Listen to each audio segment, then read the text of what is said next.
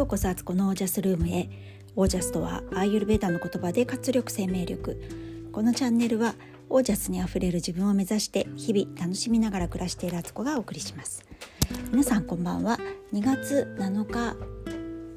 7日でしたっけ？7日ですよね。7日だ。の月曜日。今夜の8時半ぐらいです、えー、週の初め月曜日いかがお過ごしでしょうか？えっ、ー、と私はですねあの「This is Us」っていうアメリカのテレビドラマがすごく好きでそれのねシーズン5が Amazon プライムで、えー、放送開始になりましてあのすっかり時間があればそれを見ているという状態です。とってもねあのファミリードラマなんですけどあの時間がねクロスオーバーするんですよね親が若かった時子供たちがまだ小さかった時とその子たちが今40歳になってあ今シーズン5は40歳になってるんですけどその頃の話とあとティーンネイジャーだった頃の時も出てきたりとかいろいろこうねこう人物がクロスオーバーするんですけどあのとってもねあのすごくなんて現実的な話だから別にあのファンタジーでも何でもなくってリアルな生活なんですけどすごくここに出てくる人たちがみんな魅力的でとてもいいヒューマンドラマなんですよね。見てる人いるかな？すごいおすすめのドラマなのであの Amazon プライム入ってる方はね是非見ていただけたら。NHK でもね地上波でも一時やってましたけど。はい。あのそしてね英語の勉強にもなるっていう意味でね私はあの見てるんですけどそう最近ねあのウォーキングしてる時もポッドキャスト英語のポッドキャストを聞くように時々していて何の英語のポッドキャストかっていうと私が大尊敬しているウェイン・ダイヤー博士のあのなんかあれは何だろう電話相談みたいな彼はもう亡くなってるんですけど生前多分そういう番組があったみたいでそれがね今ねリバイバルみたいな感じで毎週放送されていて聞いてるんですけどあの分かったり分からなかったりっていう感じですけどそれでもねなんかダイヤ博士のしゃべり口調って本当に穏やかでカジュアルで、あのすごく聞いてて心地がいいのでねそういう意味でもヒーリングになってるっていう感じで聞いてます。でなんでね英語を聞いてるかっていうとまあもしかしたら、まあ、うちの息子がね留学するっていう可能性が結構あるのでその時にねいろんな手続きとかある程度エージェントとかを使うかもしれないんですけどでもある程度私自身がねあの英語でこうナチュラルにやり取りできないと今後ねなんかきっといろんなこと出てくるだろうなと思ってるのでもうすっかりね英語のことはね私の中では過去の過去の出来事のように思ってましたけどちょっとねそんなこともあのもう一度ね英語をブラッシュアップしてみようかなっていう感じでちょっとずつねそんな感じで母も頑張っておりますというところです。はい、で今日のテーマなんですけどあれなんだっけ？テーマさっき考えててこれを言おうと思ったのにあの喋り始めたら雑談の方に集中してましたけど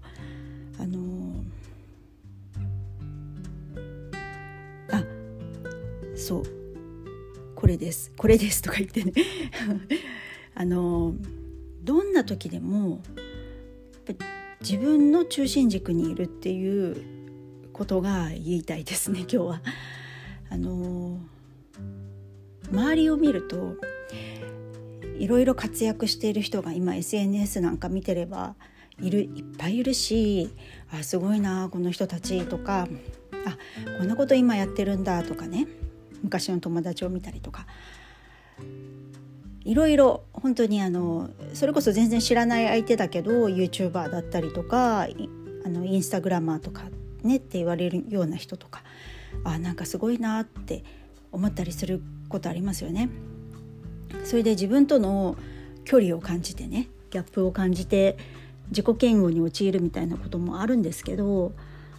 でもそれでもなんだかんだ言っても自分自身を楽しみたいなって私は思っていてあの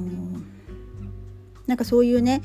周りからすごいって思われたりなんかファンを作るために自分の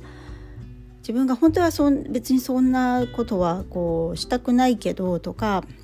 そんなにあのやりたやりたくないと思ってることもなんかやるとかっていうのはやっぱり違うなと思っていてどんな時でも淡々と自分の中心に常にいるっていうふうにしたいと思っているんですよ。でそのお手本というかあのこんな感じかなと思うのが私あの村上春樹さん大好きなんですけど彼の書く小説に出てくる主人公って大体そういう感じなんですよ。周りにね結構こうヒーローみたいな人とかすごい先輩とかいるんだけど主人公の本人はそれでその人とのギャップは別まあこの人はこうなんだなって思いながらも別にそこで引け目も全く感じず淡々と自分の好きなことをやり続けるみたいなタイプの主人公多くて彼の作品で私好きなのは「あの沈黙」っていうね短い本当に短編小説あなんですよね。でそれ結構高校とかの道徳の教材にもなっていてすごい薄っぺらい冊子で私昔持ってたことがあるんですけどその主人公はえっ、と何かで、えーと、からかわれ同級生にからかわれたかなんかででその時に彼は、えーと、ボクシングを習ってたんですけど主人公は。でボクシングは絶対に喧嘩とかに使ってはいけないっていう約束でボクシング習ってるんですけど殴っちゃったかなんかなんか反射的に殴ったかなんかをした時にそれでそれがひどいって言われて、えっと、クラス全員から無視をされるみたいないじめの話なんですけどそれでも彼はあのどんなことがあっても胸を張ってね毎日学校に行って自分はだから間違ったことはしていないと。ちょっとねごめんなさいね。詳しいところすっかりもう忘れちゃっててちょっと詳細を言えないんですけどでもそうちょっとこう冤罪的な感じなのにみんなからは誤解されてでまあその殴った相手からももちろんそうだけど実はそのクラスのその他大勢の人からの無言の圧力というかねそれが一番その本人を追い詰めたっていう話なんですよ。だけどその主人公が結構淡々としていてまあ、すごく心の中では傷ついてそれがトラウマになって大人になってもそれが抜けないっていうような話になってくんですけどそれでもその渦中にいる時の本人の様子とかがあの周りがいくらすごくねこう波風が立っていても本人の中は結構ね静まってるみたいなそういう主人公だったんですよね。あなんかこのこの静けさすごくいいなって私はあのその主題話の主題よりもその主人公の佇まいとかね心の持ち方に私はすごく惹かれた覚えがあるんですけどそんな感じなんですよね。あとなんだっけなあとねあと好きな小説がね村上春樹さんのではねあのー、もう本当に話がいろんな話がクロスオーバーそれこそクロスオーバーしてるんですけど私の中で。一番好きなのはダンスダンスダンスが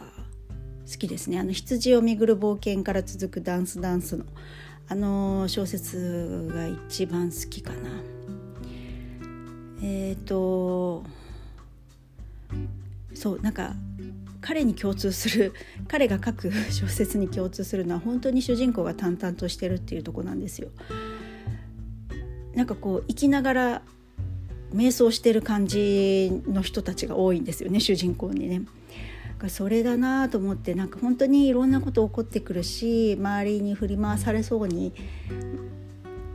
振り回されるってことは結局自分がそれを選んで振り回されちゃってるだけなんですけどそうなる時でもなんか淡々と自分の世界を守るというかねそこにいるっていう生き方を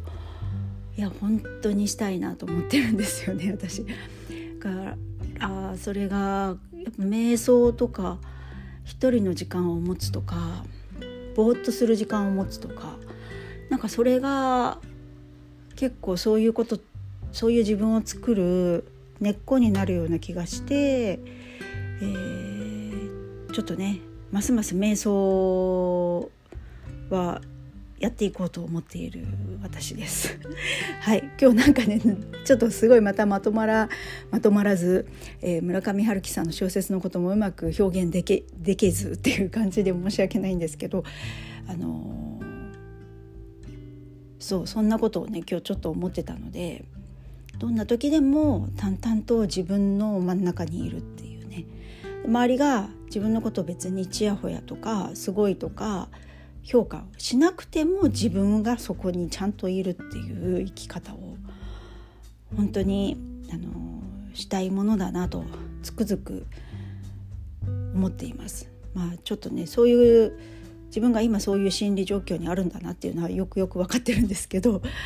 本当にあのどんな時も自分を常に生きていたいなと思っている今日この頃です。皆さんどうですかね？なんかね本当に生きてればいろんなことあるしその感情を味わうことがこの世に生まれてきた自分の目的でもあるわけだから泣いたり笑ったり怒ったり悲しんだりいろんな感情をね味わえばいいんだけどその感情に感情だけに巻き込まれずちょっと淡々とした自分の静かな部分を常に心の中に持っておくっていう風にしたいなと思っております。はい。ということであの言いたいこと伝わったかな？伝わったら嬉しいんですけど。はい、えー、今日はこんな感じです、えー、何かご意見ご感想やあのお話ししたいこととかもしあったらお気軽に公式 LINE まで、えーと、ご連絡ください。はい、えー、それでは皆さんの暮らしは自ら光り輝いてオージャスにあふれたものです。オージャス。いつも心の中に沈黙を。